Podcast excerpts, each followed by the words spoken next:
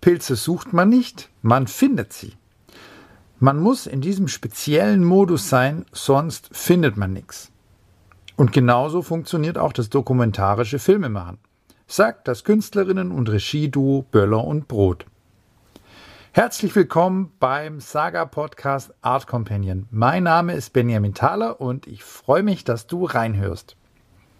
Böller und Brot, das sind Sigrun Köhler und Wildrud Bayer, die seit 2000 gemeinsam künstlerische Dokumentarfilme machen und das sehr erfolgreich. Sie haben sich mit ihrem Dokumentarfilm eine Nische geschaffen. Die Themen sind sehr unterschiedlich. Was sich aber durchzieht, ist, dass sie sich für ihre Filme auf einen kleinen Mikrokosmos konzentrieren, um ein großes Gesellschaftsthema abzuhandeln. Slow Film als Label klingt zwar nicht sexy, so Böller und Brot, aber beschreibt doch ganz gut, wie sorgfältig und zeitaufwendig ihre Filmarbeit ist und was für kleine und feine Dokumentarfilme dabei herauskommen. Bei ihrem mittlerweile siebten und neuesten Film Narren ist der Mikrokosmos das Narrentreiben in Rottweil. Das große Thema dabei ist dabei sein, dazugehören Masse und Individuum. Die Aufnahme zu diesem Interview fand schon im Februar 2020 zur Berlinale Zeit in Berlin statt, wo auch der neue Film Narren zum ersten Mal vorgestellt wurde. Die Kinopremiere war eigentlich für den 11.11.2020 vorgesehen, doch dann kam Corona. Die Welt ist mittlerweile eine andere und das Thema Kino und Corona wäre eine eigene Podcast-Folge wert. Nach nun mehreren verschobenen Kinostarts geht es nun endlich am 11.11.2021 los. Geht in die Kinos und schaut euch diesen Film an. Viel Spaß mit diesem kleinen Vorgeschmack mit Böller und Brot. Halt, stopp, eine Sache noch. Wie sieht's denn mit deiner künstlerischen Selbstständigkeit aus? Falls auch du dir deine eigene Nische schaffen möchtest und dir deine nächsten Schritte dabei nicht klar sind, ich bin mir sicher, ich kann helfen. Bewerb dich jetzt für das Saga Mentoring mit mir.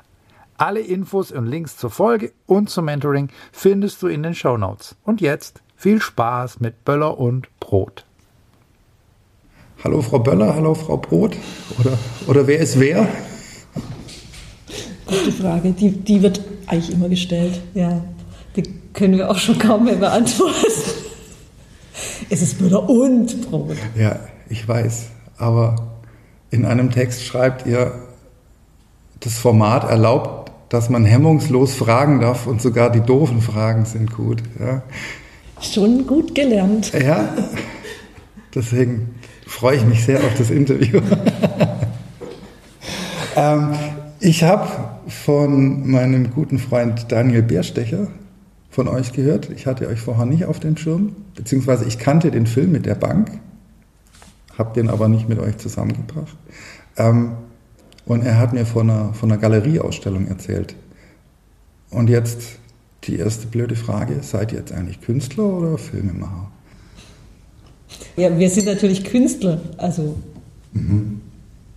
Aber äh, als Filmemacher ist man ja vielleicht auch Künstler. Also das Medium Film ist ja ein sehr künstlerisches, würde ich mal sagen. Deshalb empfinde ich mich schon als Künstler. Aber das ist so eine, man ist ja immer so gerne, man mag immer gerne so Definitionen für alles, also welche Schubladen. Ja. Äh, und wir sind so ein bisschen zwischen allen Stühlen, oder? Also zum einen ähm, mögen wir am Film, dass es ganz viele künstlerische Ausdrucksformen gibt. Äh, Bild, Ton, mhm. Text. Ähm, und äh, wir dachten, wir haben jetzt was gefunden für uns, was ähm, unsere vielen Interessen bündelt in eine Kunstform. Wir sind ein äh, Zwei-Personen-Team und wir machen alles. Also wir machen Kameraton, Schnitt, Regie, Produkt. Also wir machen schon eine sehr ungewöhnliche Form des mhm. Filmemachens. Also das ist ein sehr, sagen wir mal, autorenlastiger Blick auf die Dinge. Und da sind wir jetzt im Filmbereich eher, ach, das sind so die Künstler. Und im Kunstbereich sind wir halt dann aber, ach, das sind so die Filmemacher. Also wir sind so. Beim Film nicht so sehr als Kunst gesehen wird, also als Kunstform. Mhm. Und deshalb ist man so ein bisschen ein Solitär oder man, man, weiß gar nicht, wo man hingehört so richtig. Ja, ist es von Vorteil oder von Nachteil? Beides natürlich. Es ist immer von Vorteil und von Nachteil. Also ich meine, von Vorteil ist, dass man eine große Freiheit hat und eigentlich Narrenfreiheit im Prinzip ja. ein bisschen. Also wirklich seine, seine, Sach, seine Sachen so machen kann, wie man will.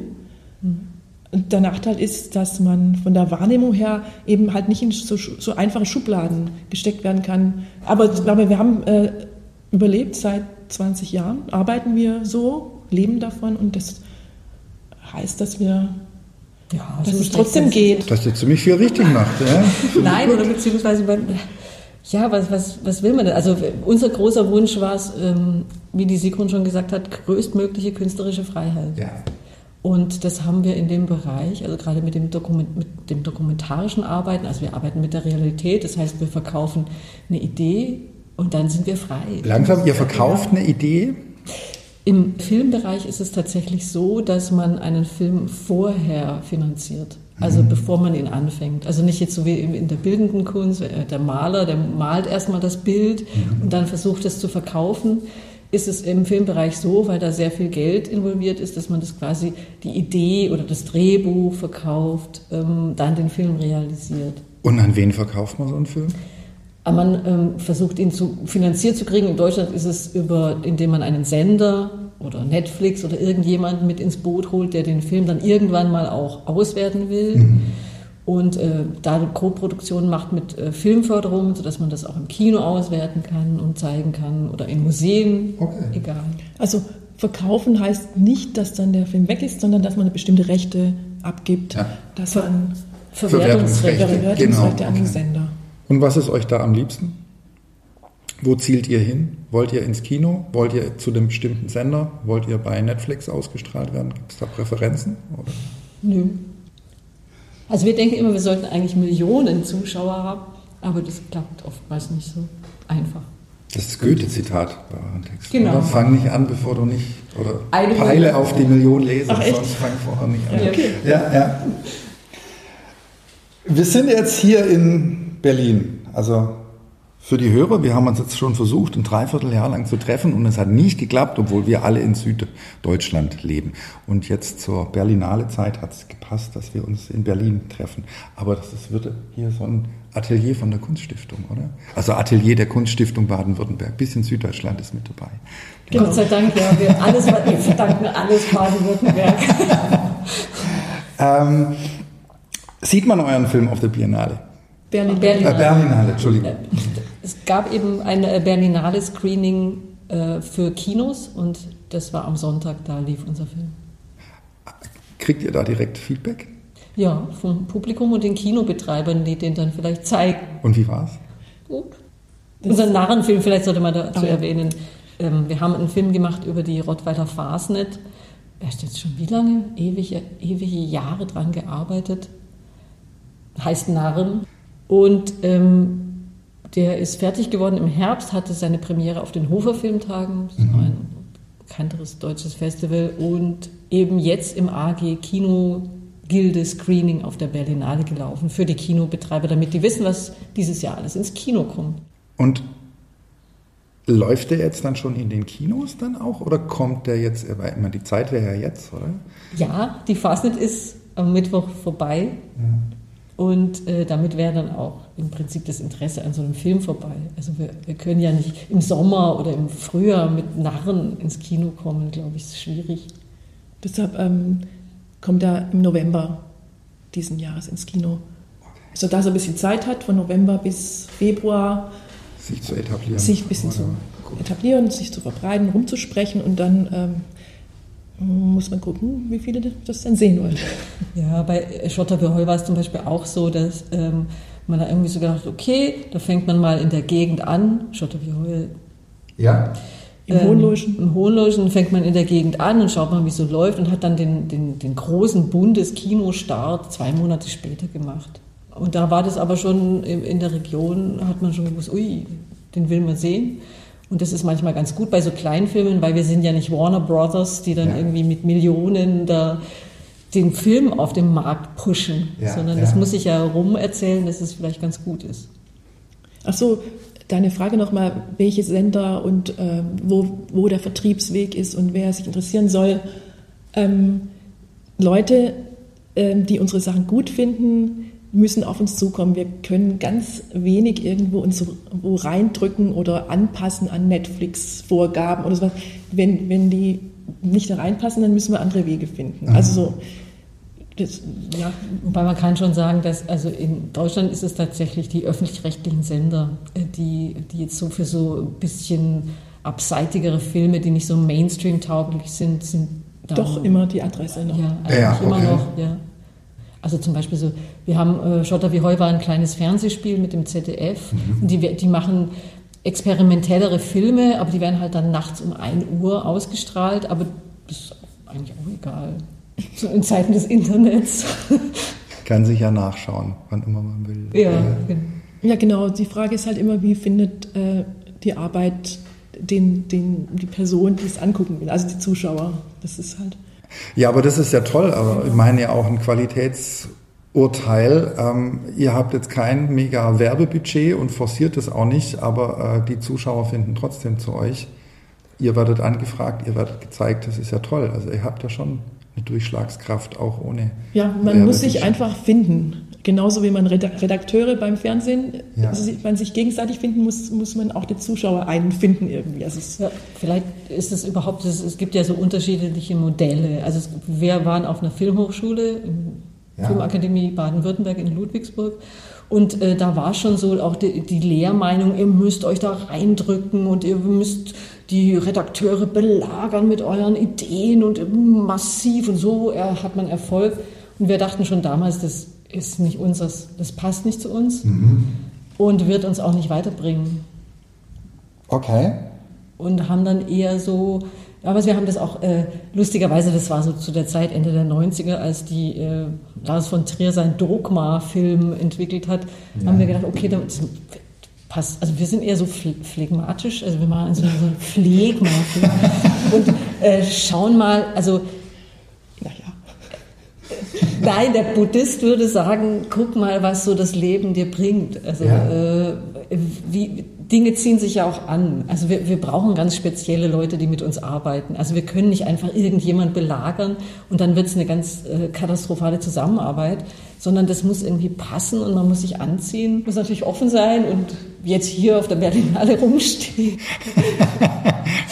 dass man sich so trifft, aber ähm, man muss es nicht mit Gewalt erzwingen. Mhm. Also das ist so unsere, genau. unser Weg. Und der hat jetzt tatsächlich 20 Jahre ging das gut. Aber also so arbeiten wir ja auch äh, beim Filmemachen. Also ist es nicht, wir inszenieren nicht in unseren Filmen, sondern wir ähm, sind eher Leute, die, die gucken können und warten, was passiert. Und das ist natürlich sehr zeitaufwendig. Das, das sind viele, es klingt jetzt ähm, ja, Zufallsprojekte, die aber auf einen also das ist eher eine, eine, Frage der Konzentration, ja. Was passiert, wen triffst du, wie offen bist du? Es so passieren lassen können. Ja, genau.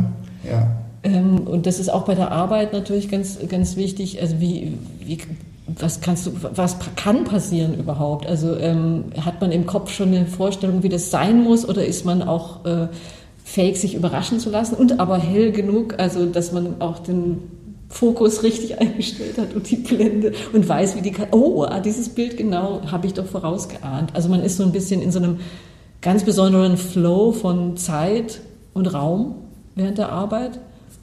Und also beim Drehen? Beim Drehen. Und das ist, sind so diese magischen Momente. Man hofft auf, dass bestimmte Dinge passieren, die im eine Aussage treffen über das, was man gerade. Aber das habt ihr vorher alles schon im Kopf, ja? Es wäre doch toll, wenn das passiert. Passiert es dann nein, oft, oder? Eben, dann passiert es, wie gesagt, nicht. Dann passiert es Wenn nicht. man zu sehr fokussiert ist auf, auf wenn was, man, was man, wenn man was zu sehr will, ja. passiert es nicht.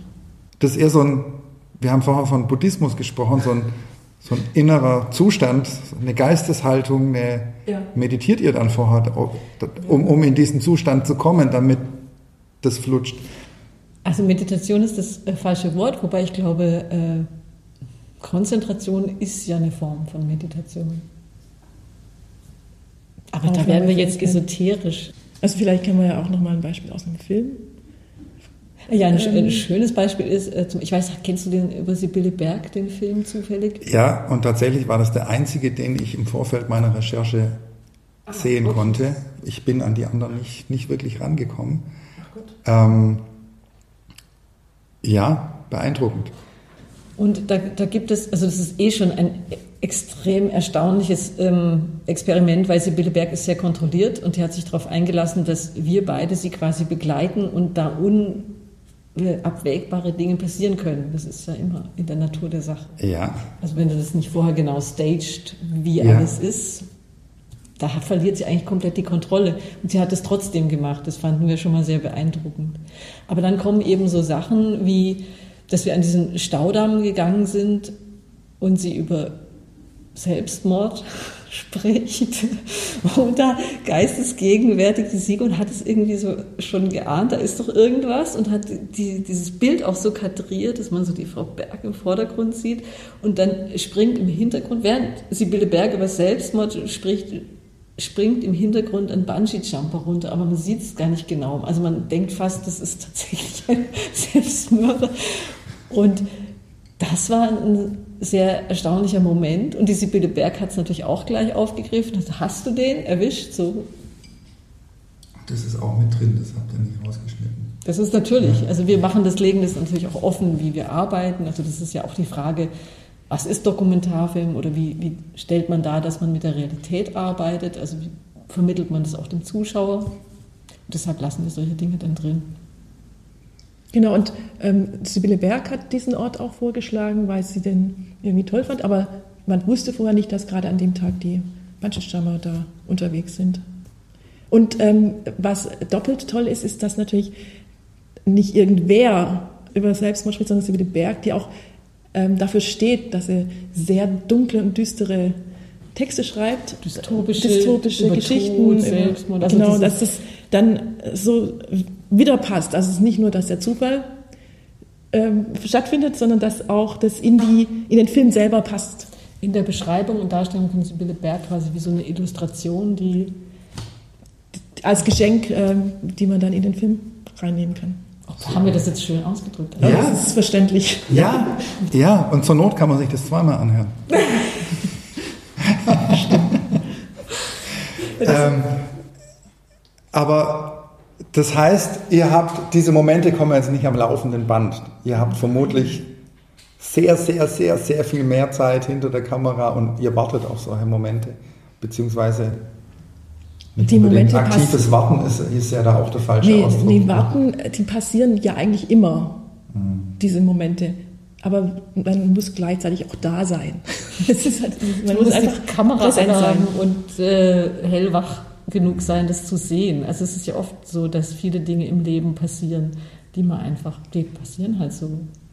Es Es sind oftmals auch viele Pointen im Leben. Also filmisches Erzählen oder auch, auch Schreiben ist ja immer so auf, da gibt es eine Pointe oder Wendepunkte oder Zuspitzung oder Dramaturgie. Aber solche Szenen finden im wahren Leben ja auch statt. Nur ist einem das nicht so bewusst, weil der Fluss der Zeit geht halt weiter. Und wenn du das dann rausnimmst aus dem Fluss der Zeit, festhältst, rausnimmst, in einen anderen Kontext stellst, merkst du es. Lava, Lava. Nein, voll gut, voll gut. Leute, schaut unsere Filme an, dann wisst ihr von. Dann würde mich jetzt mal konkret bei Sibylle Berg interessieren, ähm, wie viel Stunden Rohmaterial hattet ihr und dann sind wie viele Stunden? Anderthalb, zwei, ich weiß es nicht mehr, äh, rausgekommen. Also bei Sibylle Berg, das ist jetzt ein komplett anderer Fall als zum Beispiel bei den Narren, war der, die, das Rohmaterial sehr begrenzt, weil die Sibylle sich gedacht hat, also immer wenn es so ein bisschen kuschelig wurde, macht sie Schluss. Also sie hat immer so geguckt, dass relativ wenig gedreht wird. Sie hat so ein bisschen aufgepasst. Sie wollte ja die Kontrolle nicht verlieren. Ja, merkt man. Und so haben wir dann im Prinzip den Film ihr angepasst. Also wir haben gedacht, okay, dann machen wir es so ein bisschen fragmentarischer. Also wenn du den Film kennst, wir haben mit Schwarz gearbeitet, also immer zwischen den Schwarzbild mit Text gemacht. Also das ist ja das fragmentierendste, was man im Film machen kann, was kein Bild mehr. Ja. Und ähm, dadurch gezeigt, okay, das war, gab immer wieder Unterbrechungen. Und so haben wir den Film halt aus relativ wenig Material gebaut. jetzt der Narrenfilm, der hatte viel, viel mehr Material. also sagen wir mal zehnmal so viel Stunden Material. Und dann ist die, die, der Montageprozess ein anderer. Bei Sibylle Berg war es eher so, dass man sich gedacht hat, was macht man mit dem, Was da ist. was da ist. Ja. Und bei den Narren dachte man so, oh Gott, es will so viele tolle Sachen. Was Ich glaube, wir machen eine Serie. So. Und dann müssen wir mit der Serie denken, wieder runterkommen auf eine 90 Minuten. Das ist auch nicht so leicht. Das hat auch viel Zeit gekostet.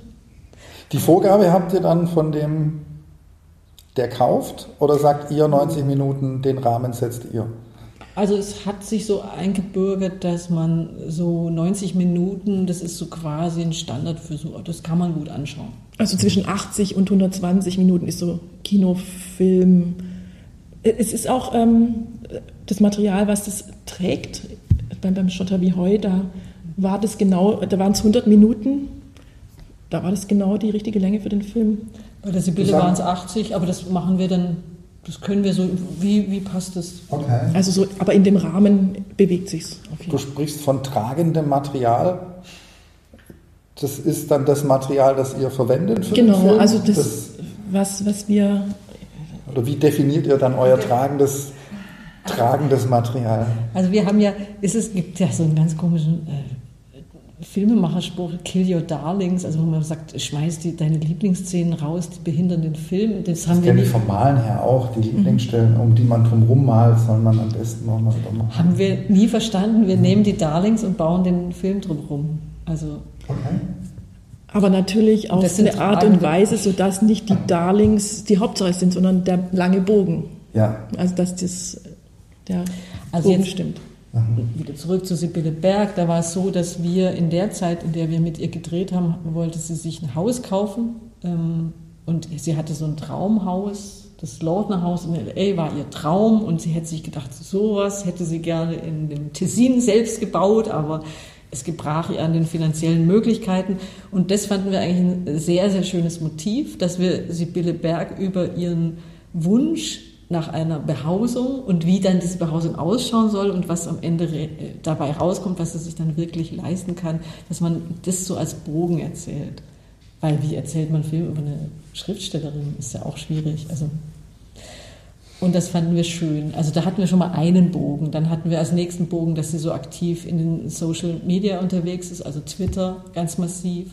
Und da sehr lustige Sachen hat, da haben wir gedacht, okay, das erzählt auch sehr viel über sie. Also wir bauen auch noch den Bogen Twitter und Kommentare mit ein und haben dann aber auch so ein so Rückspiel, zum Beispiel, dass sie, dass wir so Besserwisser-Szenen drin haben, wie die mit dem ähm, Waldmeister, da sitzt er auf der Wiese, um abzulenken, weil das Interview gerade ein bisschen persönlicher wird, er lenkt sie ab, sagt, oh, das ist übrigens Waldmeister hier, ich, als alter Kräuterspezialist, sagt, nee, das ist nicht Waldmeister, das ist Gundermann, und sie so, boah, wetten, und dann das gleich ins Netz stellt und ihre Zehntausende von Followern dann sagen, was das ist. Und dann haben wir am Ende beide recht, oder beziehungsweise ich natürlich hatte recht. Solche Szenen. Genau, dann gibt es noch den dritten Bogen, äh, dass sie ein Stück inszeniert, das dann in Berlin im Gorki-Theater seine Premiere hat. Also das, das, und das wird dann so miteinander verwoben. Und Diese, diese Art haben wir also bei Sibylle Berg, glaube ich, so fünf verschiedene rote Stränge, die sich so durch den Film ziehen und die wir so verweben. Und das nennt man Tragen, weil das quasi eine Ge- Geschichte fortführt, die am Ende die Person, wenn man genau hinschaut, sehr genau beschreibt. Und das tragende Material ergibt sich dann aber im Prinzip erst im Laufe der Dreharbeiten, wenn ich das jetzt so richtig verstanden habe. Oder habt ihr von vornherein gesagt, wir nehmen jetzt das Haus, wir nehmen jetzt ähm, die Theatergeschichte. Ja, ja. Habt Das, ihr- das ist schon der Plan. Also das ist nicht einfach so, dass man dann zufällig in, und dann in das Nordhaus in L.A. Ho, sind wir. Ho, Wo sind wir hier gelandet? Nein, das muss man natürlich auch organisieren. Ja, Sehr ja. minutiös. Also jede, jeder Dreh ist natürlich auch dann organisiert nicht zufällig. Man entscheidet schon vorher, was, wo man hin will und was man denkt, das äh, trifft irgendeine Aussage oder nicht. Also das entscheidet man relativ vor, vorher und sehr genau. Aber dahin, also das ist vielleicht, da kommen wir an einen schönen Punkt. Also dass unsere Arbeit ist immer so eine starke Kontrolle und dann wieder loslassen. Also der ganze Schnitt ist auch extrem starke Kontrolle ausüben und das genau, also Frame genau eigentlich hinfrutzeln und dann wieder loslassen. Also das ist so, hm. Aber wir haben noch nie so, so präzise genau darüber nachgedacht, wie jetzt hier mit dir. Du Scheiße. Echt? Haben wir, schon, wir haben das immer verschwiegen, wie wir das genau machen. Sehr schön. Und das habe ich auf Band. Toll. Ja, weil wir so erschöpft sind von der Berlinale. Erzählen wir dir alles. Gut, dann komme ich zum Richtigen. Dann hat sich's Warten doch gelohnt. Sehr gut. Ähm, das heißt, ihr habt jetzt aber auch keinen Manager, keinen, kein Best Man, der euch das Hotel dann in LA bucht. Das macht auch alles ihr. Mhm. Ihr bewegt die Sibylle dazu, dass sie mitkommt. Mhm. Ihr müsst der Sibylle auch den Erste-Klasse-Flug bezahlen. Nein, das müssen wir schlauer einfällen. Dann müssen wir gucken, dass die Sibylle schon freiwillig in LA ist. Vorab. Vorab. Ah, okay. Das ist gut. Okay. Oder beziehungsweise. Also das ist auch wieder, man muss gucken, also wir, wir vergleichen es immer mit dem Pilzsammeln. Mhm. Also Pilze ähm, sammeln ist ja eine Tätigkeit, die ist eher finden als suchen. Und man Wieso? muss aber trotzdem wissen, wo die ungefähr stehen könnten, die Pilze. Also man muss die, die man muss vieles wissen, aber man muss sich trotzdem entspannen äh, beim, beim, beim Finden. Sonst findet man keine, weil man die dann übersieht. Das ist dann wieder dieser Zustand, den man da. Ja, mhm. Zustand ist jetzt gleich. Aber naja, also zum Beispiel war bei Berg. Pilze nochmal, also ist wirklich ein ganz tolles Beispiel, weil du musst zum einen wissen, wie so ein Pilz ausschaut, der gut und schlecht ist. Ja. Also das heißt, du brauchst eine große Kenntnis, du musst wissen, an welchen Orten der wächst. Also du musst schon sehr viel Erfahrung und äh, Vorbereitung mitbringen, damit du einen Pilz finden kannst, den du verwerten kannst. Ja. Also jetzt in irgendeinen Pilz kann ja jeder. Ja. Aber einen, aus dem du dann ein Gericht machst, ohne dass du stirbst oder das vielleicht dann auch gut ist, kann nicht schon jeder. Ja, okay. Und so ist es, und den Zustand, wie findet man die guten Pilze, wie erkennt man sie, wie weiß man, muss zum Beispiel auch wissen, dass nicht jeder Pilz zu jeder Jahreszeit wächst und so weiter. Und das würden wir als den, den Erfahrungsschatz oder auch Talent oder Gespür, das wir mitbringen, bezeichnen und dass wir das dann finden können. Sammelst du Pilze? Ähm, Jein, also allein nicht, aber ich äh, habe so ein paar Freunde, die die guten Stellen kennen und dann bin ich immer Feuer und Flamme. Aber ich sage nicht Pilze sammeln, sondern ich habe, lustigerweise habe ich angefangen mit Pilze fangen. Also das ist bei mir dann doch eher so eine aktive. Du bist mir der Jäger ja. als der Sammler. Okay. Ich weiß nicht, wie wir da drauf gekommen sind, aber wenn ich dabei bin, heißt es immer wegen Pilze fangen. Ja. Wir waren bei der LA-Geschichte. Ähm, Sibylle Berg nach LA bringen? Wir haben sie da nicht hingebracht, sondern sie im Prinzip uns. Also das Schöne am Dokumentarfilm ist, dass man im Prinzip jede Person fragen darf, äh, ob man einen Film mit ihr machen kann. Also eigentlich so ähnlich wie bei dir. Du kannst jetzt auch jeden Künstler, der dich interessiert, fragen, ob du nicht mit ihnen ein Gespräch mhm. führen kannst. Wir haben das Sibylle, Bille Berg Brief geschrieben. Wir können auch dem Milliardär, der da in dem Lautner Haus, in diesem berühmten Bund, können wir auch einfach schreiben, ob wir da mit der berühmten deutschen Schriftstellerin mal bei ihm vorbeikommen dürfen mit der Kamera. Und der sagte ja. Und dann hatten wir das Problem, dass wir nach LA mussten. Und wir hatten an dem, bei, zu dem Zeitpunkt den Film, das war nur so eine Idee und wir hatten auch gar kein Geld mehr. Und haben so überlegt, um Gottes Willen äh, leisten wir uns jetzt den Flug dahin? Wird es überhaupt je was? Wird die Sibylle dann da auch sein? Wird er uns auch reinlassen? Und haben dann gedacht, okay, das machen wir jetzt einfach. So irrsinnig wie fast alle Künstler irgendwie sind. Das machen wir jetzt einfach mal. Und wenn es nichts ist, dann machen wir da irgendwie Urlaub, besuchen Freunde. Und dann ist auch okay. Und es hat aber zufälligerweise, waren die dann alle da. Die Frau Berg kam im Auto vorbei, hat uns eingesammelt. Wir sind da hingefahren, der hat uns das Tor aufgemacht. Und es war für mich heute noch, ich war völlig gechatlaggt. Die Sigrun hat traumwandlerisch äh, mit, hinter Sibylle durch dieses Haus durch. Also Gott sei Dank gibt es diese Aufnahmen, weil ich würde sagen, das habe ich geträumt. Okay, aber durch das, dass ihr den Milliardär und die, Sigru, äh, die Sibylle schon in der Tasche hattet, konntet ihr dann auch den Film anders kommunizieren und verkaufen wieder, oder? Oder war das schon? Nee, da haben wir dann eigentlich ähm, verstanden, wie wir es machen könnten. Also dass diese, diese Faszination an Häusern und auch an Luxus und auch dieses Interesse an Architektur und Mode, also dass das eine Ebene ist, über die wir vielleicht was über die Person erzählen können. Weil sonst ist es ja sehr schwierig, wie macht man einen Film über einen Schriftsteller, noch dazu so einen umstrittenen. Da braucht man ja irgendwelche visuellen Ideen, man braucht irgendwelche Ansätze. Und so haben wir gedacht, boah, das ist ja, das ist eine gute Sache, also über Architektur. Und das ähm, Interessante war auch noch, dass unser Humorlevel so ein bisschen Ja, ehrlich war, dass, ja, wir, ja, dass ja. sie sehr lustig ist. Und auch Das haben wir sehr schnell gemerkt. Genau, der, der Milliardär, der in dem Lordnerhaus wohnte, der ist so ein bisschen schwerhörig und Sibylle Berg hat dann mit so einem Krach äh, Ossi-Englisch und ihm, die haben sich überhaupt nicht verstanden. Und das war aber auch zum Schreien komisch, wie, wie witzig die ist. Das hat uns gut gefallen.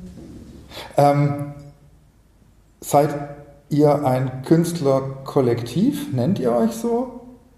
Seid ihr Kollegen? Seid wir nennen ihr uns Künstlergruppe. So ganz altmodisch nennen wir uns Künstlergruppe. Ja. Künstlergruppe. Okay. Wer ist der Chef? Wir sind eigentlich, ähm, Das müsste jeder auf den anderen zeigen, oder? wir sind eigentlich äh, zu zweit mehr als zwei Einzelne. Also das, wir werden einfach mehr als zwei. Wir sind, glaube ich, dann drei, Oder wenn wir zu zweit sind.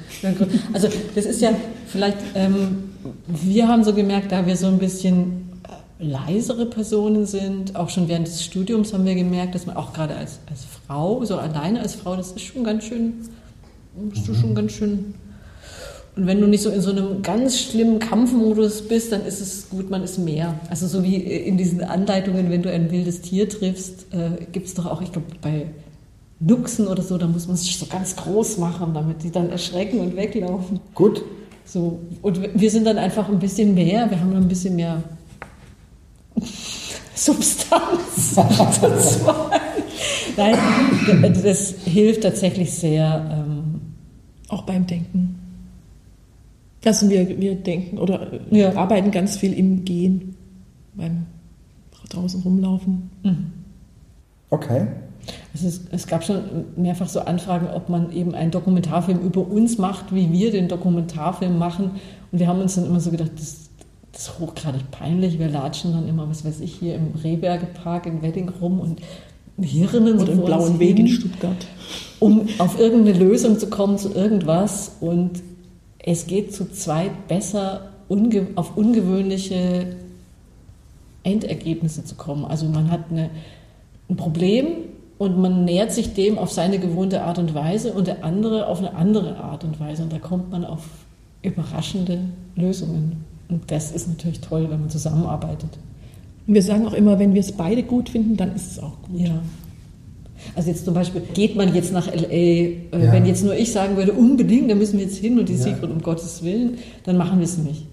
Also wir müssen immer beide, wenn beide das wollen, dann Oder überhaupt ein neues Filmprojekt starten, weil man ja so viel Zeit dann mit einem Projekt ist verbringt. ja bei euch, ja.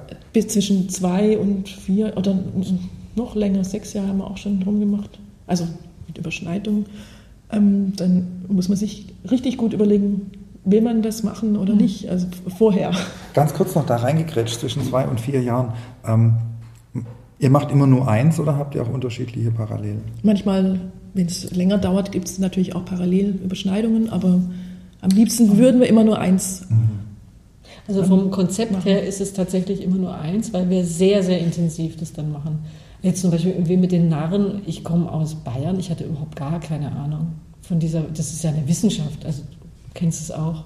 Nee, Du warst nicht? Nicht? nicht wirklich. Adolf Zell. Was? Ja, ja, jetzt, ich muss mich damit auseinandersetzen, Okay. ja, seit ich da unten wohne, Ja. aber jetzt, äh, ich bin noch nicht Und im dann, Club. äh, dann benutzen ich, ich nenne das immer so wie die, wie die Method Acting, also diese, dieses, diese Methode, dass Schauspieler sich so komplett irgendwo reinbegeben, als wären sie es. Ja, Und so machen wir auch ein bisschen unsere Filme. Wir, wir stürzen uns da komplett rein und sind dann da, also ganz, ganz konzentriert. Also das heißt, für uns ist es eher schlecht, wenn wir da viele Projekte parallel machen, weil das so ein bisschen diese verzettelt. Ja, man kann nicht so tief rein. Es ist auch so, wenn, wenn wir schneiden, dann gucken wir ungern andere Filme an. Also vor allem Dir fällt es schwer. Ja, total, weil ich, weil ich da komme ich von meiner eigenen Spur runter. Ich muss ja. eigentlich eben diesen, wo ist mein Weg und wenn ich den habe, dann kann ich da möglichst ohne Ablenkung draufbleiben.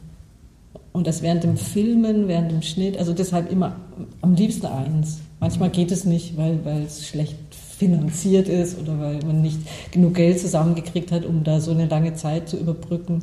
Ähm, zurück zu euch.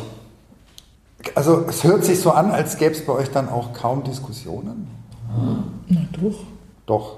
Ja, bis wir bis beide einig sind, dass es gut ist, dauert es schon. Dauert es schon. Muss man schon diskutieren. Ne?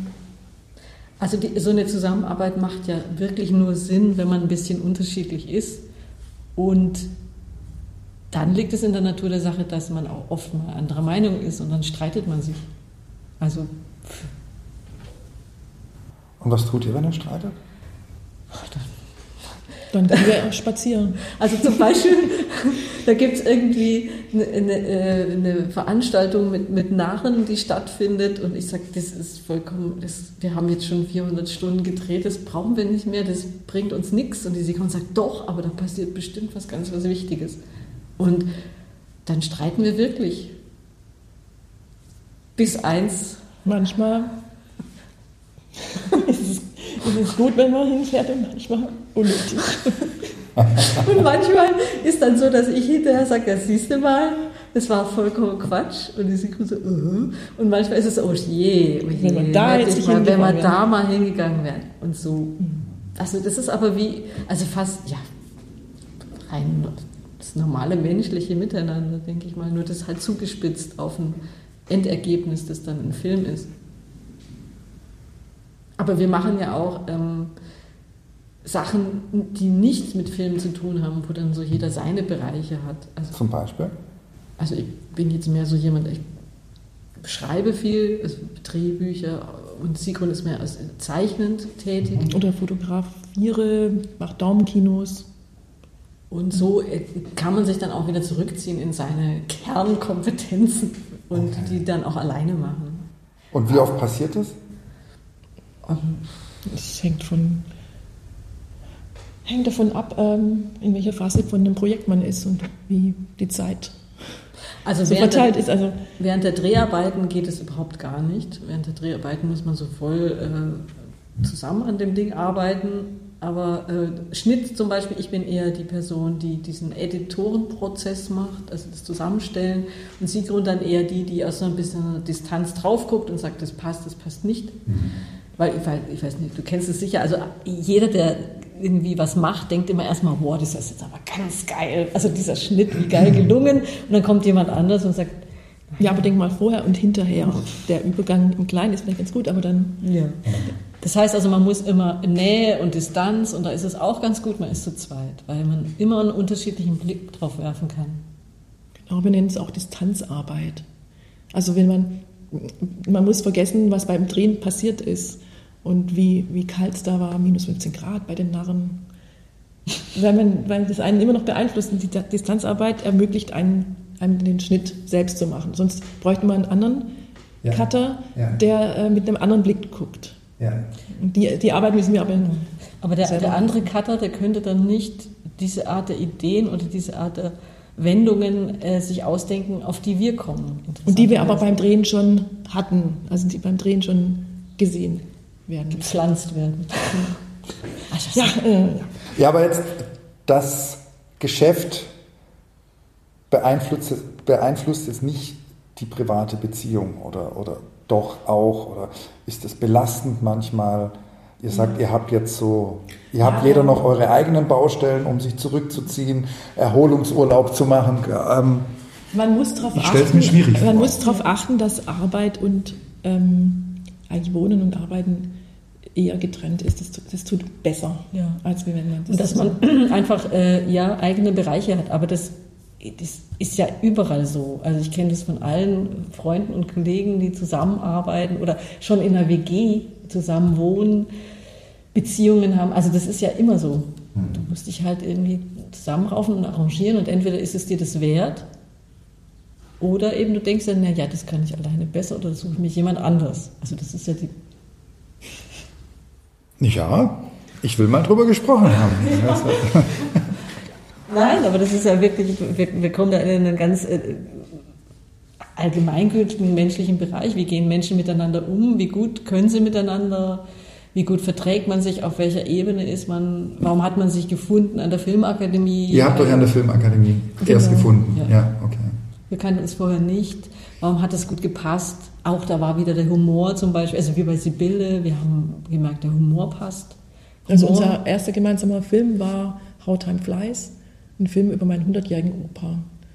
Und der Opa wohnt im Hohenloschen, spricht Dialekt und ich war auf der Suche nach jemand, der Kamera macht und die Kameraleute wollten alle, alle im Ausland drehen oder Werbespots und irgendwie die Wildrut war Animationsstudentin und eine Freundin von uns hat uns hat gesagt, ja Wildrut, kannst du nicht, das passt doch vielleicht ganz gut, obwohl wir selber gar nicht draufgekommen wären.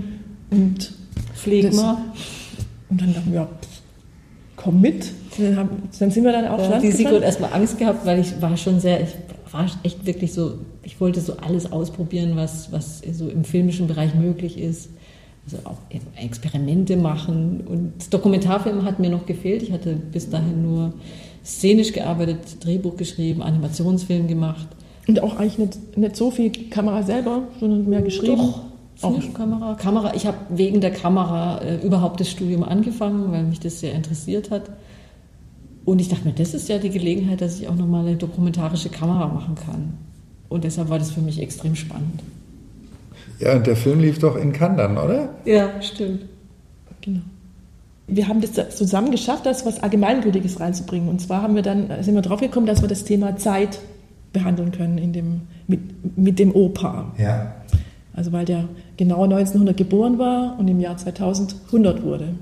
Da wurden ganz viele Millenniumsfilme gedreht und mit großen Persönlichkeiten und wir dachten eben, man kann ja auch ähm, anhand von einer kleinen Geschichte dieses große Thema behandeln. Und so machen wir es eigentlich seitdem, dass wir immer anhand von kleinen und, und äh, lokal begrenzten Geschichten ein größeres menschliches Thema ähm, Betrachten. betrachten. Bei Schotter Heu war das dann Geld.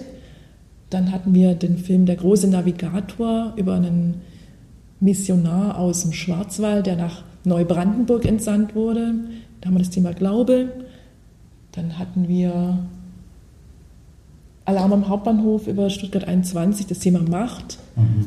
Narren, was ist da der Das Thema ist dabei sein. dabei sein? Ja. Okay. Also das Spannende bei den Rottweiler Narren ist, dass das zu viele Leute machen wollen. Also die haben quasi vor allem von, von, den Regio von der Region außenrum oder sogar nach Stuttgart wollen alle da mitnarren. Das heißt, ähm, die haben so ein bisschen wie Europa das Problem, dass von außen viele da mit dabei sein wollen. Und es ist, eigentlich haben wir über die Narren so ein Inklusions-Exklusionsthema.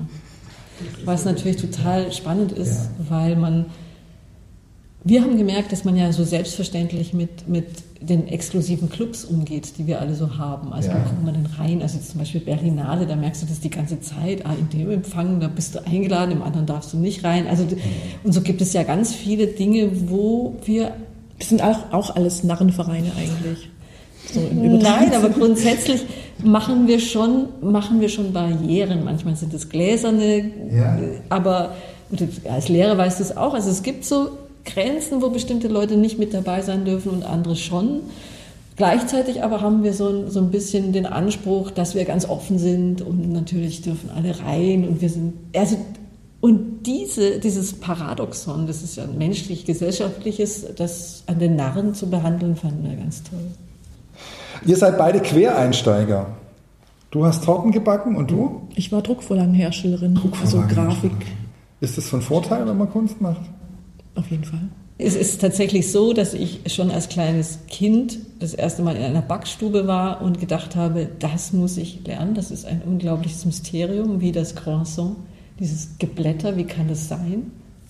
Das möchte ich unbedingt lernen. Genauso habe ich so Filme gesehen und dachte, das möchte ich unbedingt machen. Also es war schon als Kind klar, ich möchte sowohl dieses Wissen, wie das geht, mit den Tortenbacken oder überhaupt der Bäckerei, als auch den Film und habe das dann halt erledigt. Jetzt muss ich mal schauen, Bei mir war es etwas anders. was ich sonst noch machen kann. Jetzt habe ich Eigentlich alles schon erledigt. Nein, aber äh, ich finde es, ich glaube, das war einer der, der wirklich bereicherndsten Entscheidungen, ein Handwerk zu lernen. Also das ist ja nicht nur die Sache, die man da macht, sondern das ganze Drumherum auch. In, in welches Milieu man da guckt, wie man da Arbeitsabläufe kennenlernt, wie man Menschen kennenlernt, auch unterschiedliche Schichten. Also es wird ja heute immer von diesen Blasen geredet. Plötzlich merkst du, okay, ich bin auch in meiner eigenen kleinen blöden Blase groß geworden und jetzt bin ich hier in, in den, bei den Handwerkern und es ist ganz was anderes. Und das, so eine Öffnung für die Welt ist, glaube ich, super. Also kann deshalb, man jedem nur empfehlen.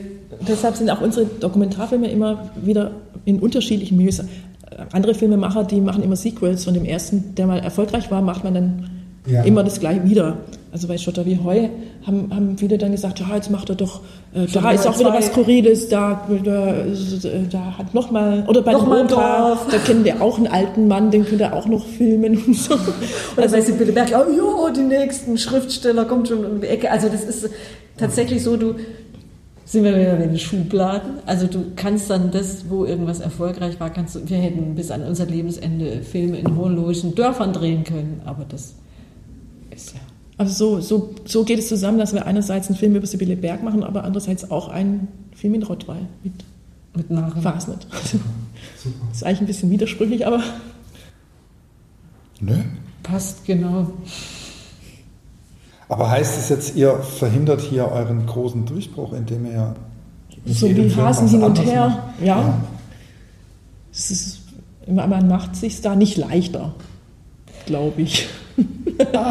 Also ich meine, jeder, jeder muss ja machen, was er machen muss. Also das ja. ist ja auch gerade bei Künstlern ganz stark so. Also man ist ja meistens von irgendwas tatsächlich auch ein bisschen getrieben und man folgt einem inneren Antrieb und der ist äh, die Welt und uns Menschen zu verstehen, bei mir, bei, bei dir ähnlich. Und das aber auch zu teilen mit anderen, also mit unseren Mitmenschen.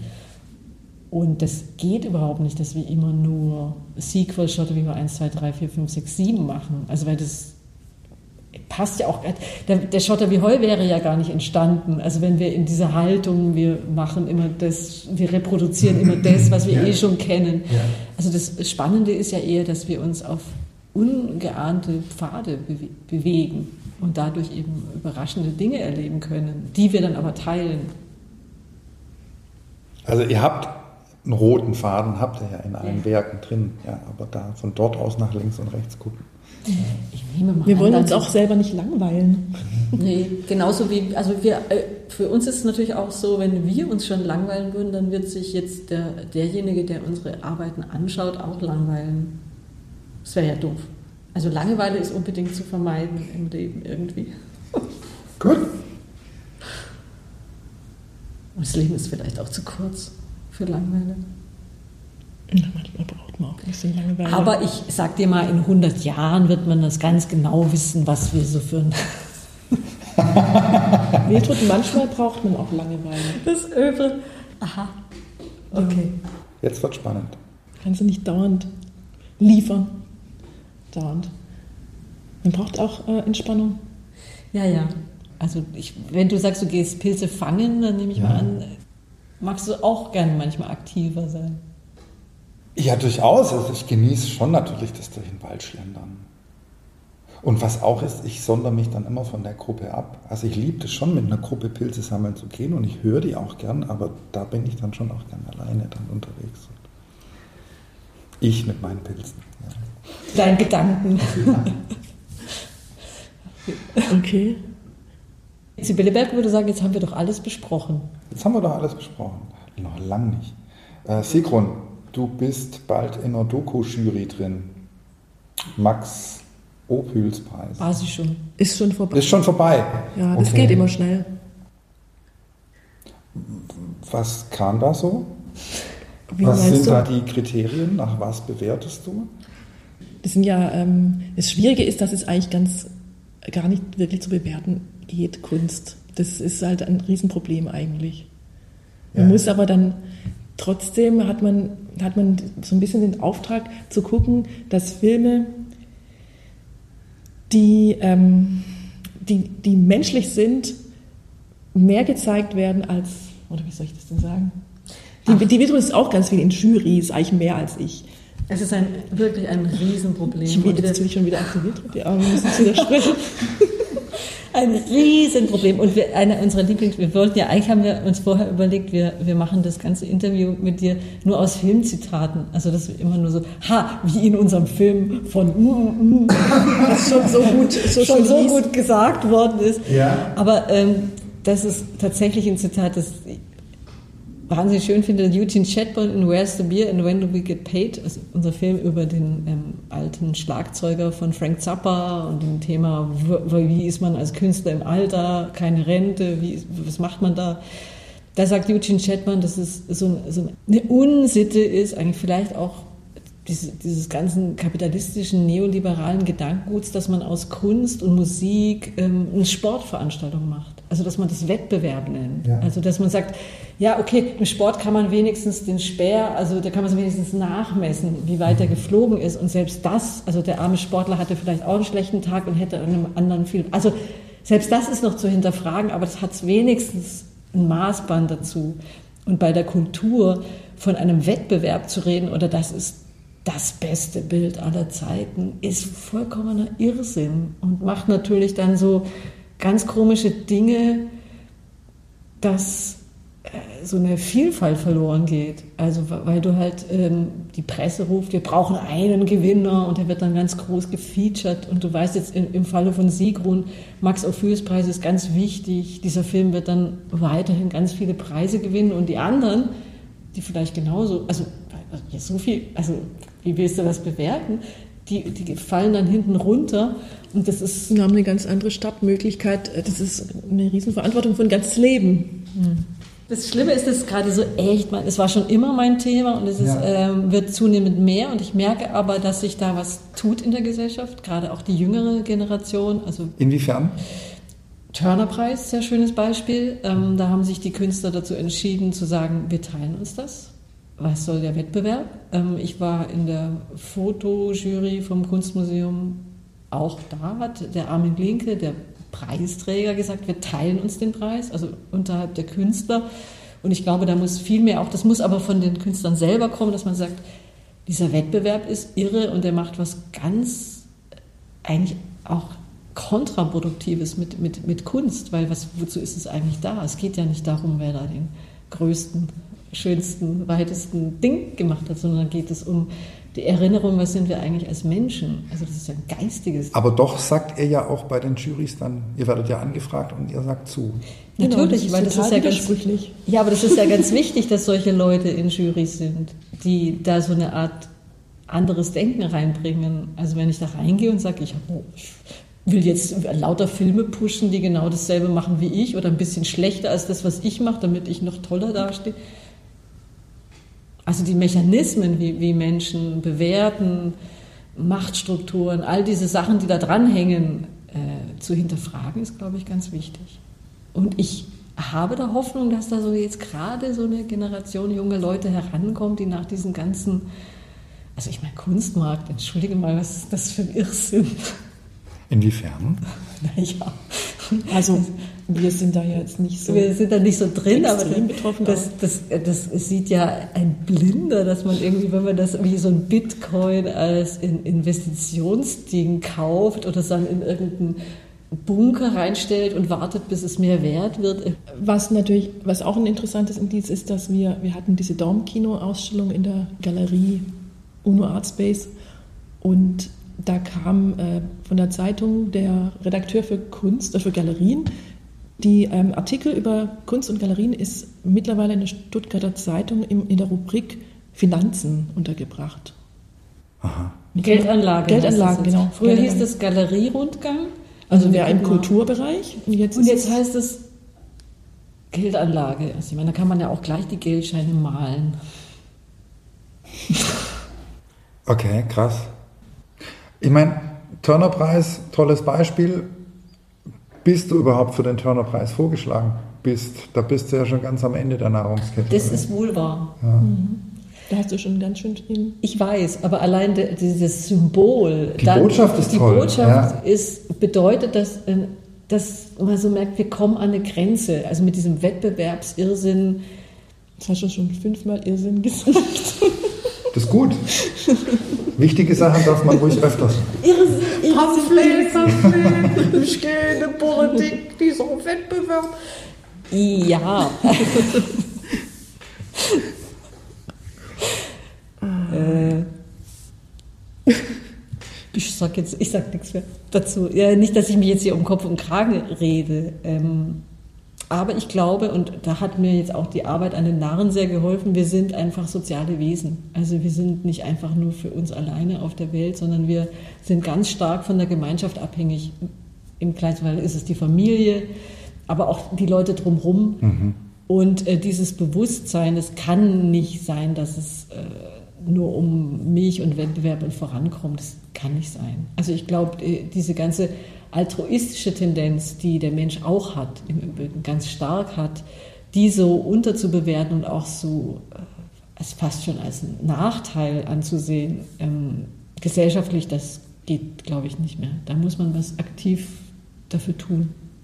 Das macht ihr jetzt schon, indem ihr Jurys beeinflusst? Wie, wie noch? Nein, das mit dem Jury beeinflussen.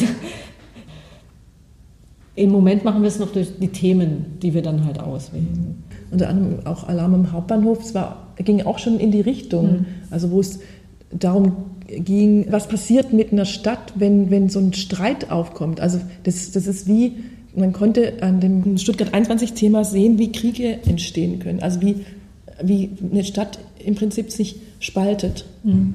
in, in zwei Gruppen und ja. wer, wer nicht für mich ist, ist gegen mich und so. Das, also so diese ideologischen Prozesse, das zu beobachten. Sehr erschreckend. Wie, wie reagieren Menschen? Ja, wahnsinnig spannend. Und darüber Filme zu machen und das so sehr genau rauszuarbeiten, äh, das ist jetzt unser Weg. Aber ob das reicht, weiß ich noch nicht. Muss ich mal drüber nachdenken. Sägt ihr damit nicht ein bisschen am eigenen Ast dann auch?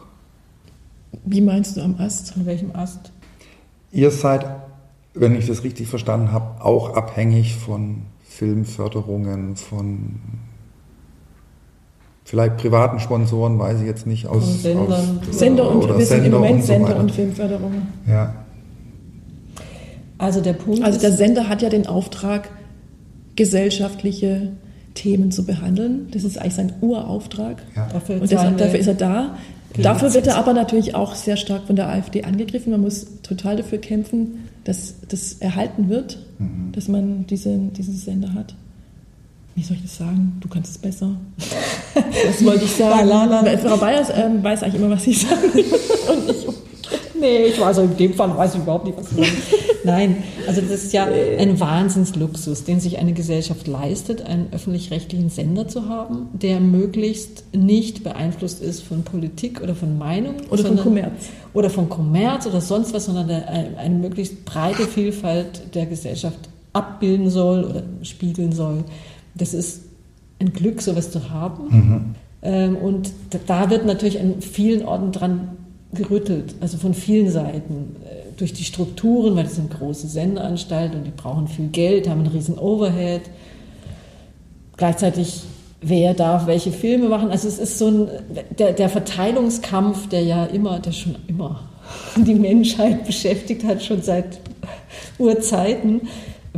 Also als wir sesshaft wurden, glaube ich, in dem Moment. Als wir Jäger und Sammler waren, als Menschen vor 20.000 Jahren ging es noch besser. Da ist man halt weitergezogen, war es nur ein kleines Grüppchen.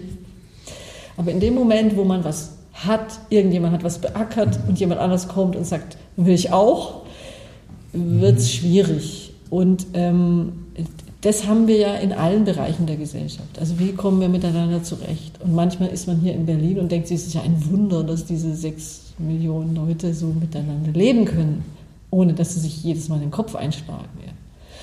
Und bei den Sendern ist es natürlich ähnlich, da, ist, da, da wird viel Geld eingesammelt, das ist ja fast wie eine Steuer und es muss dann irgendwie verteilt werden und es soll auch noch dem dienen, dass es Informationen gibt, die vielfältig ist, dass es Unterhaltung gibt, dass es sonst, also dass es ein unglaubliches Potpourri bietet. Und das ist, mein Gott, da wird von vielen Seiten dran gezogen was ich vielleicht meine mit am Ast sägen, wir sind alle Teil des Systems, profitieren auch in einer gewissen Weise davon, aber sind unzufrieden und arbeiten auch so ein bisschen dagegen, indem wir kritisieren, vorzeigen. Ähm, und das ist ja aber, glaube ich, gut. Gut. Natürlich ist es gut.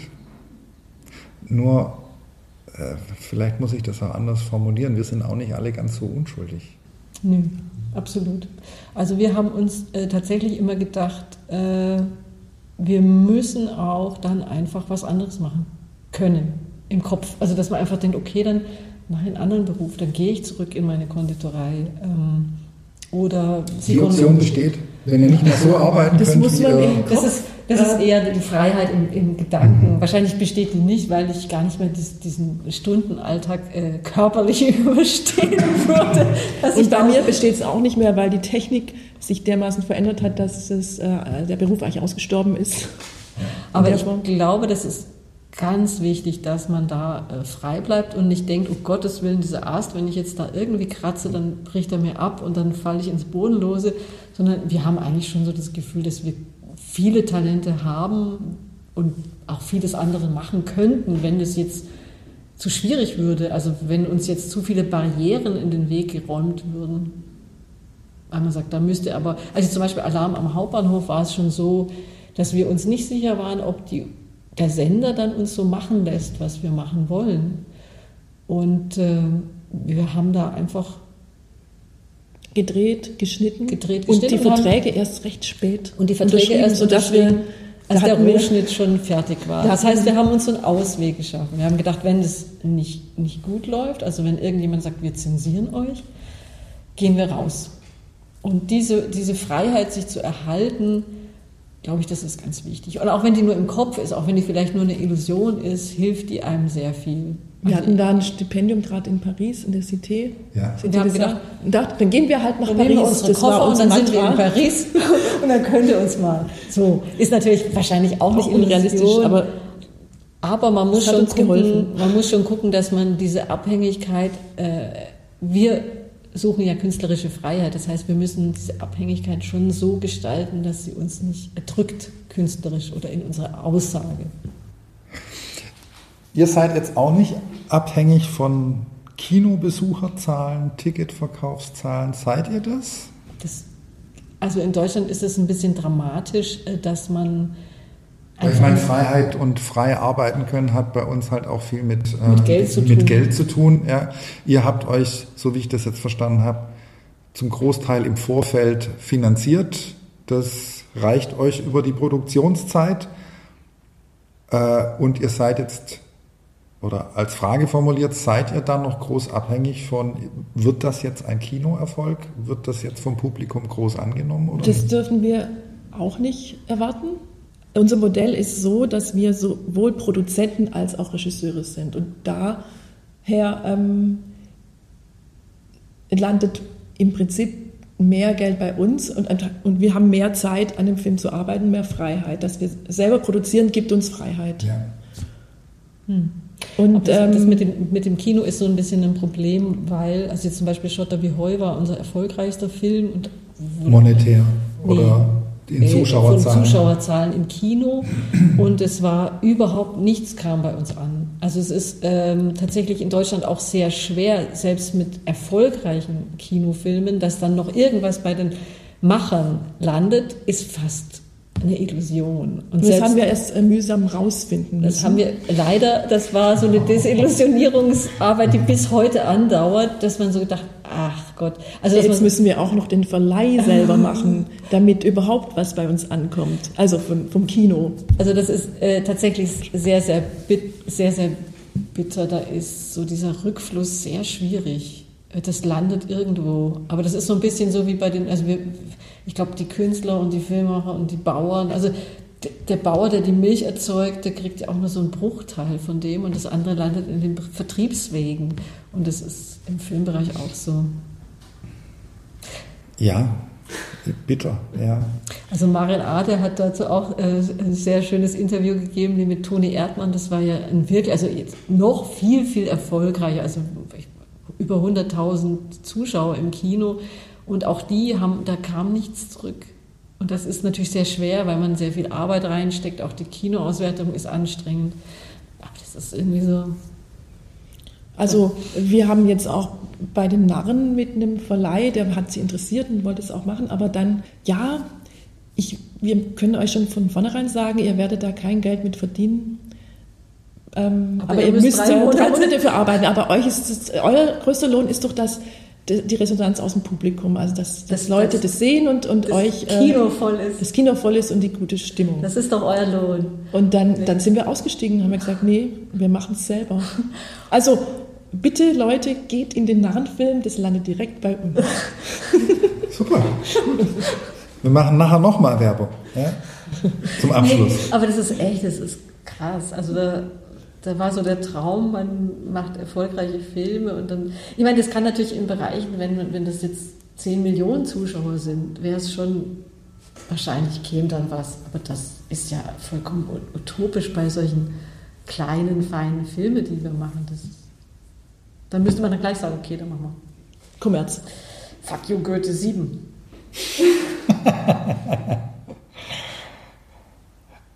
Wollt ihr wachsen? Also wollt ihr größer werden? Das haben wir uns auch schon oft gefragt. Du meinst, ob wir ähm, Leute mal, anstellen, Praktikanten, anstellen, das haben wir bisher ja. vermieden. Ist, wir wollen natürlich innerlich wachsen. Sehr edel. Nobel. Nein, ja. wir haben schon drüber nachgedacht. Wir haben natürlich auch äh, das bei vielen Kollegen, auch gerade Kommilitonen gesehen, die, dann, dann läuft es mal gut, dann stellt man sich Leute ein und plötzlich läuft es mal nicht mehr so gut. Dann hat man ein Riesenproblem, weil dann muss man die weiter bezahlen. Ja. Und ähm, auch, das macht uns auch unfrei. Auch das. Also ich habe natürlich schon auch so meine Zweifel, also je, je länger das geht, ähm, dass man so sein eigener Praktikant ist und dann so die Einladungen höchstpersönlich in Briefumschläge tütet, stundenlang und sich denkt, pff, das musst du auch mal irgendwie. Ne?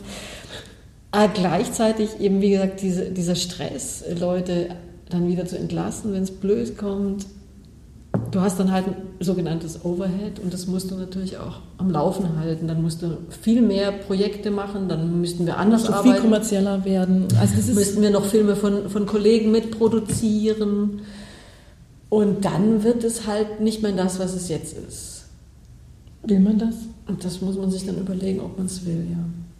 Ich habe so das Gefühl, solange ich noch so viel Leidenschaft, also so eine Freude habe an diesem Filmemachen, ähm, ist das das richtige Modell.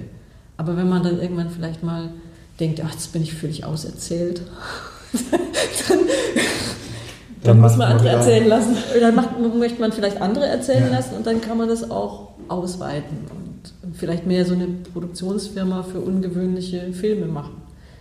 Also das, das sehe ich ganz offen, aber ich, noch will was erzählt werden. Solange muss ich es machen. So. Ich glaube, was kommt so nach den Narren? Oh, wir haben eine riesen Liste von, von Sachen, die Leute uns immer vorschlagen. Okay, ihr seid da offen. Ja. Okay. Das ist ein ganz schönes Prinzip auch, dass tatsächlich die Leute zu uns kommen und sagen, also ihr müsstet diesen oder jenen Film machen. Also es war bei Schotter wie Heu schon so, äh, beim ja. Opa noch nicht. Bei Schotter wie Heu war es schon so. Und wir dann immer so, kratz, kratz, wollen wir das? Ja, wir, haben, wir, haben so, wir haben manchmal so eine Idee von irgendwas. Wir wollten einen Film zum Thema Geld machen. Und dann kommt von außen so ein Protagonist oder irgendeine eine Geschichte, wo wir denken, ja, das passt das ja, das können wir mal gucken, ob das jetzt zu unserer Idee passt. Ja. Und dann, ähm, man muss immer Sachen zusammenbringen, die eigentlich nicht zusammengehören. Das ist so. Wie Hohenloge, Kaff mit der kleinsten Bank genau. der Welt und das große monetäre genau. Geld, Geldthema. Was, was steht denn auf der Liste? Habt ihr da ein Ranking? Das können wir jetzt eigentlich noch gar nicht sagen, sonst müssen wir es machen, weil wenn wir was sagen, dann, machen wir es auch meistens. Und, und so eine Richtung? So.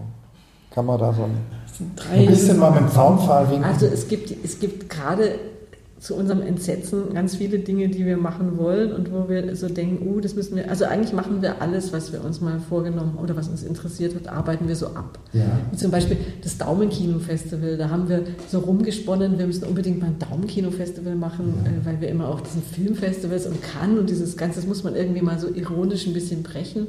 Und dann hatten wir das Stipendium an der Solitude und dachten, da ist der Ort. Da haben wir das Daumenkino-Festival. Und das war super, das da zu realisieren. Und so muss man manchmal, man hat so eine Idee und muss auf den Moment warten, wo es passt. Und wir Deshalb haben, können wir jetzt eigentlich noch gar nicht sprechen. Also wir, wir sind lange, schon lange am Thema Auto, Automobil, aber das ist, also wie gesagt, das sind so nur so vage. Ja, sowas will ich haben, ja.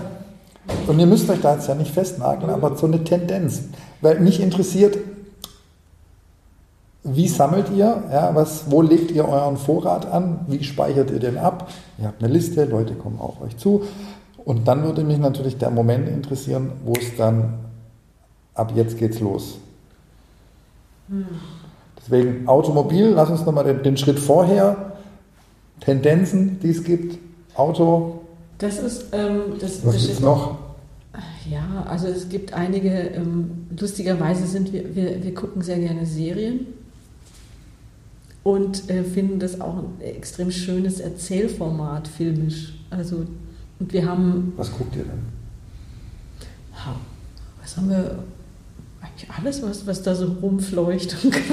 was hast du mir jetzt Tipps Also zum Beispiel die, die erste Staffel von Kaminski Method fand ich ganz schön, wenn du die gesehen hast. Kaminski Method?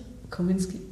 Mhm. Den, äh, Michael Douglas, es spielen so uralte Schauspieler, die ja, ist doch toll. Film- und Serientipps von Böller und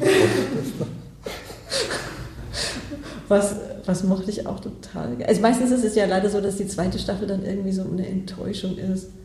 Wie hieß denn das mit den, mit den Wrestling Girls? Glow. Glow, also eine Serie über äh, Frauen-Wrestling. In den 80ern. In den 80ern, die auch so diesen ganzen Stil der 80er so ein bisschen hochleben lässt. Von gehört.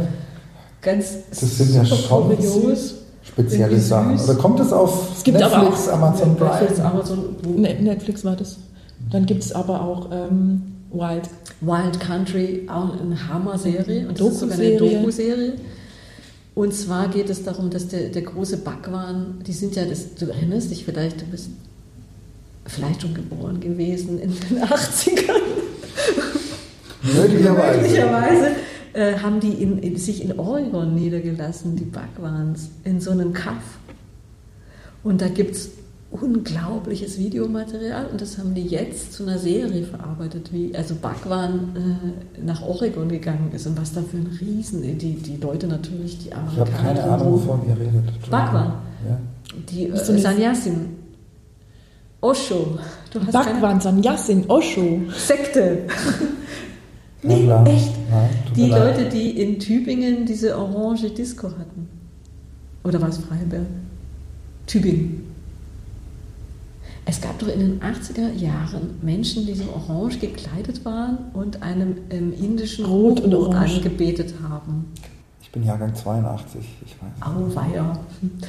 Du Aber du guckst nicht. einfach diesen Film, äh, diese Serie. Wild Country. Ja. Guck dir Wild Country an. Gut. Und dann äh, kommst du genau dahin. Es, war, es, es gibt doch immer wieder so Sekten. Und einer dieser Sektenführer, der große Bhagwan. Aus Indien? Aus Indien hat eben dann in den USA. Ja, ja, Indien. Hat sich, äh, ist, hat sich nach Oregon abgesetzt und also hat, hat seine ganze Sekte mitgenommen und ähm, ging, ging natürlich in einen Konflikt mit den ansässigen Farmern und Cowboys. Das den, hat ja gar nicht zusammengepasst. Den Rednecks. Und die haben dann so Kriege geführt mit denen, aber auch innerhalb der Sekte. Eine so unglaubliche Serie. Und das ist tatsächlich passiert? Ah, ja, natürlich. Ja. Das ist wirklich aus so altem Videomaterial, das für dich dann noch viel interessanter ist, weil so haben die damals Videos gemacht.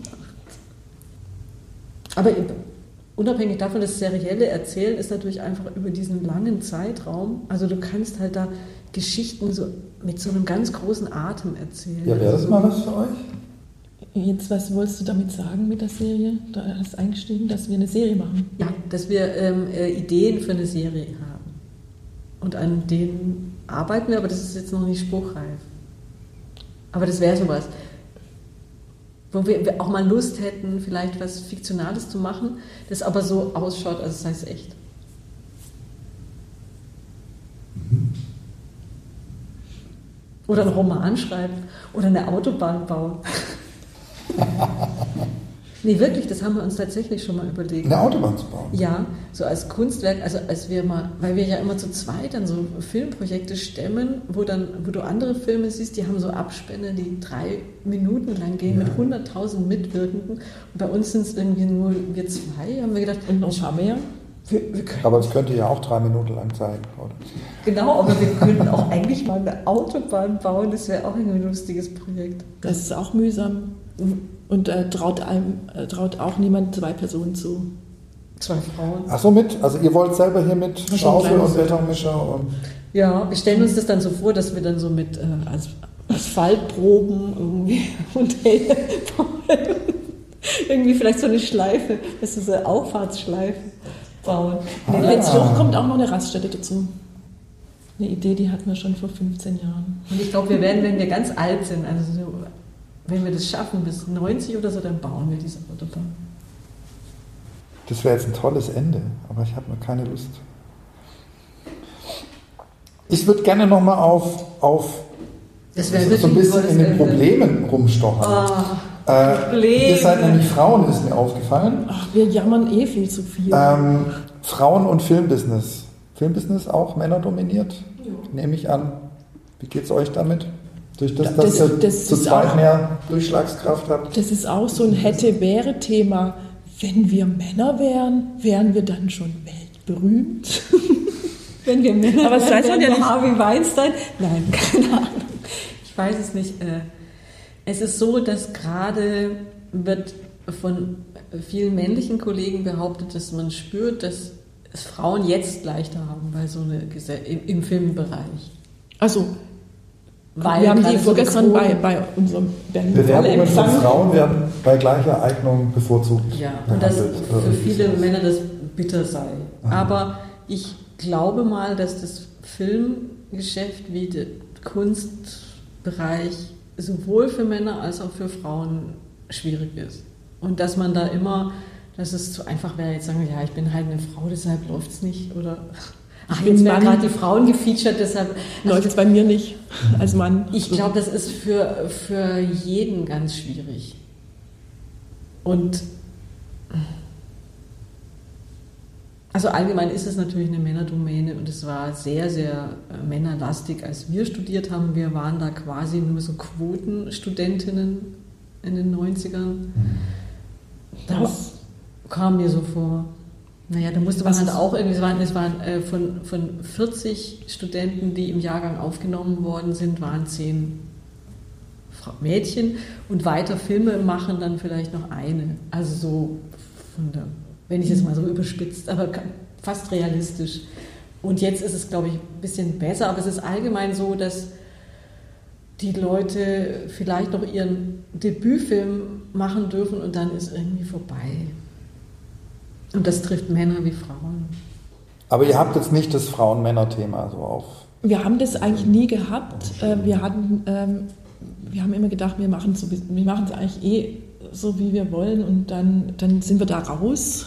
Also im Gegenteil. Aber Im als wir Gegenteil. dann den, ja, im Im Gegenteil. Gegenteil, wir haben eigentlich ähm, uns sehr für die Biografien und Schicksale von Männern interessiert, weil das ja das andere, also das fremdere Geschlecht ist, um das auch kennenzulernen, wie, wie das Ganze da funktioniert, auch so Verständnisarbeit.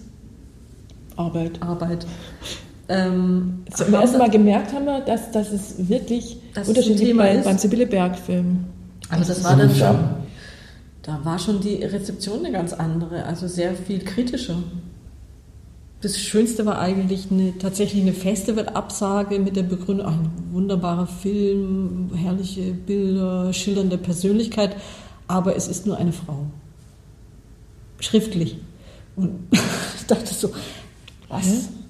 Nur eine Frau? Also wie, wie ist das gemeint? Also Das wäre uns vorher nie in den, Geda in den Da Sinn wären wir gar gekommen, dass jemand gekommen. sowas sagen könnte. Und Als was, was, was, die, was die Absage meinte, ist, dass es als Frau nicht allgemein, also wenn ein Frauenschicksal nicht allgemeingültig genug ist.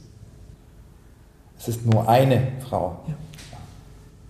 Und da wären wir nicht drauf gekommen, weil wir uns natürlich schon, wir dachten, das ist schon so, also ich meine, wir, wir sind in einer einigermaßen gleichberechtigten Gesellschaft aufgewachsen und man bestimmte so Grundtendenzen des Patriarchats hat man so ein bisschen sich ausgeblendet. Wie Albertine sagte dir was, so die erste Punksängerin in Großbritannien hat, äh, jetzt schreibt sie sehr viele Bücher über die Zeit und die meint, also äh, bei Frauen ist es noch mehr, also in der Gesellschaft immer schon so, also wer so seinen Kopf ein bisschen zu sehr aus der Menge hebt, wird eigentlich erschossen und Frauen noch viel mehr, also Frauen sollen noch viel weniger vorkommen. Und ich glaube, diese Tendenz ist mir vorher nie so aufgefallen, aber die gibt es natürlich. Das Tolle ist, dass halt natürlich alle unsere Filme vorher immer auf den nächsten auch eine Auswirkung haben. Der Narrenfilm hat uns gestern jemand gesagt, das sei sehr feministisch. Was eigentlich witzig ist, weil wir das haben. Das, hat es niemand, hat es auch die. Naja, das Thema ist natürlich, äh, wie gesagt, das Thema, äh, wer darf dabei sein, wer nicht. Frauen ja eigentlich nicht, also in der traditionellen Fastnacht. Oder jedenfalls in Rottweil. Und jetzt diese Figur des Rösles, da dürfen keine Frauen rein. Das stimmt nicht, dass die Frauen nicht dabei sind. Dürfen- Die dürfen nicht im Vorstand Genau, dabei die sein. dürfen an In bestimmten Dingen schon. nicht, wir müssen uns korrigieren. Ja, ja, Präzision. okay. Aber da ist so, und das ist so wie selbstverständlich, so wie in der katholischen Kirche, da dürfen keine Frauen Priester werden und man hat nie so groß sich Gedanken gemacht. Man nimmt es dann so hin, denkt schon ein bisschen komisch, aber so ist halt dann die Welt. Und so über diese Sachen, diesen, wir nennen das mal den ganz normal, die ganz normale Diskriminierung, da denken wir gerne jetzt langsam drüber nach. Und deshalb schon, natürlich. Also Feminismus, wenn man das als das versteht, dass man für, für Rechte, gleiche Rechte von Menschen eintritt, ja, dann würde ich auch sagen, klar, bin ich dann Feministin. Oder am liebsten Feminist. um das noch politisch unkorrekt zu machen. Ich bin Feminist. Toll. Jetzt hör mal auf. Was wir ratet- um Kopf und Kragen. Was ratet ihr angehenden Dokumentarfilmern und Filmerinnen? Ihr, seid, ihr habt jetzt bestimmt auch schon Vorbildfunktionen. Also ihr seid jetzt in Jurys mit drin. Ihr gehört jetzt zu den großen Erfolgreichen. Mhm. Könnt ihr euch vorstellen, irgendwann mal zu lehren? Was lehrt ihr denen dann? Was lernen wir denn? Augen auf bei der Berufswahl. Und Augen auf beim ich keine Nein, oder, oder dann müssen wir auch wieder den Chatborn, äh, Eugene Chatborn zitieren. Also das, wenn man nicht wirklich einen neuen Gedanken hat, was man ausdrücken will, ob das musikalisch, literarisch, filmisch oder sonst wie ist, sondern nur irgendwie eine Kopie von irgendwas machen, damit man es macht. Oder dann- so wie oder was so machen. wie was macht, dann sollte man sich das überlegen, ob es das braucht auf der Welt. Phlegma-Filmmäßig. Phlegma-Film bedeutet nur dann Filme machen, wenn es unbedingt notwendig ist. Phlegma-Film. Mal. Phlegma. Das ist euer, eure Wortschöpfung. Ja, Als Antwort auf den Dogma-Film. ja, aber es ist, es ist, es ist tatsächlich so. Also ich, ich habe, man hört ganz oft so eine Idee von, ja, ihr verwirklicht euch doch selbst. Also das ist ja ein vollendeter Quatsch. Also deshalb macht kein Mensch eine künstlerische Arbeit. Sondern? Na, das ist eine Form des, des Miteinanders und des Ausdrucks und hat natürlich ein höheres Ziel. Also wenn ich, kleiner Wurm, mich selbst verwirklichen will, who cares? Was hättet ihr schon vorher gerne gewusst? Worüber wärt ihr froh gewesen, wenn ihr das schon nach dem Studium oder während dem Studium schon gewusst hättet? Ja, gar nichts. Also das ist ja das Tolle am Weiterleben und Älterwerden. Also ich, ich Naja, das mit den Vertriebswegen und was dann da alles ein Riesending dranhängt, wenn der Film fertig ist. Was dann, Ah. das danach kommt. Das, Nee. Und wenn man es gewusst hätte, hätte man es Nee. vielleicht dann bleiben lassen. Aber also wenn man die Sachen gewusst hätte, die man gerne gewusst hätte, hätte man einfach Was anderes einen gemacht. ganz anderen Beruf ausgeübt. Deshalb ist man froh, dass man es nicht gewusst hat, sondern nach und nach ähm, bestimmte Sachen lernt und erfährt und dass es also eigentlich großartig ist, dass man ja ähm, also den Leuten, die irgendwas machen wollen, sagt, man hat relativ viel Zeit. Also man hat ein ganzes Leben vor sich. Die sind alle im Stress, die jungen Leute. Deshalb lasst euch Zeit. ja, wir haben jetzt, wir überlegen, ob wir einen Film mit einer ähm, 93-jährigen äh, Psychologin machen, die hat äh, in der Mitte ihres Lebens überhaupt erst angefangen, was zu studieren. Mit über 50. Also. Ja. Und ich glaube, dass wir uns alle so ein bisschen entspannen müssen in der Hinsicht, äh, was ist denn das Leben und wie verändert es sich und was lernt man immer Neues dazu und wie kommt man weiter. Also wo, ich glaube, man muss sich wirklich ein bisschen Zeit lassen. Und ich, das hätte ich, wenn ich das gewusst hätte, früher, dass das Leben nicht sofort vorbei ist, wenn ich 30 bin und ich da schon alles erreicht haben muss, dann wäre es irgendwie cooler gewesen. Ich da ein bisschen gestresst. Vielen Dank für dieses tolle Interview. Wenn du noch mehr zu Böller und Brot und ihren Film wissen möchtest, wir haben wie immer ein Infopaket geschnürt. Und wenn du mit mir zusammen im übertragenen Sinne mal Pilze sammeln gehen möchtest, dann bewerb dich jetzt unverbindlich für dein Mentoring mit mir. Check dazu einfach die Show Notes. Ich freue mich wie immer auf dein Feedback. Wir sehen uns, wir hören uns. Dein Benjamin von Saga.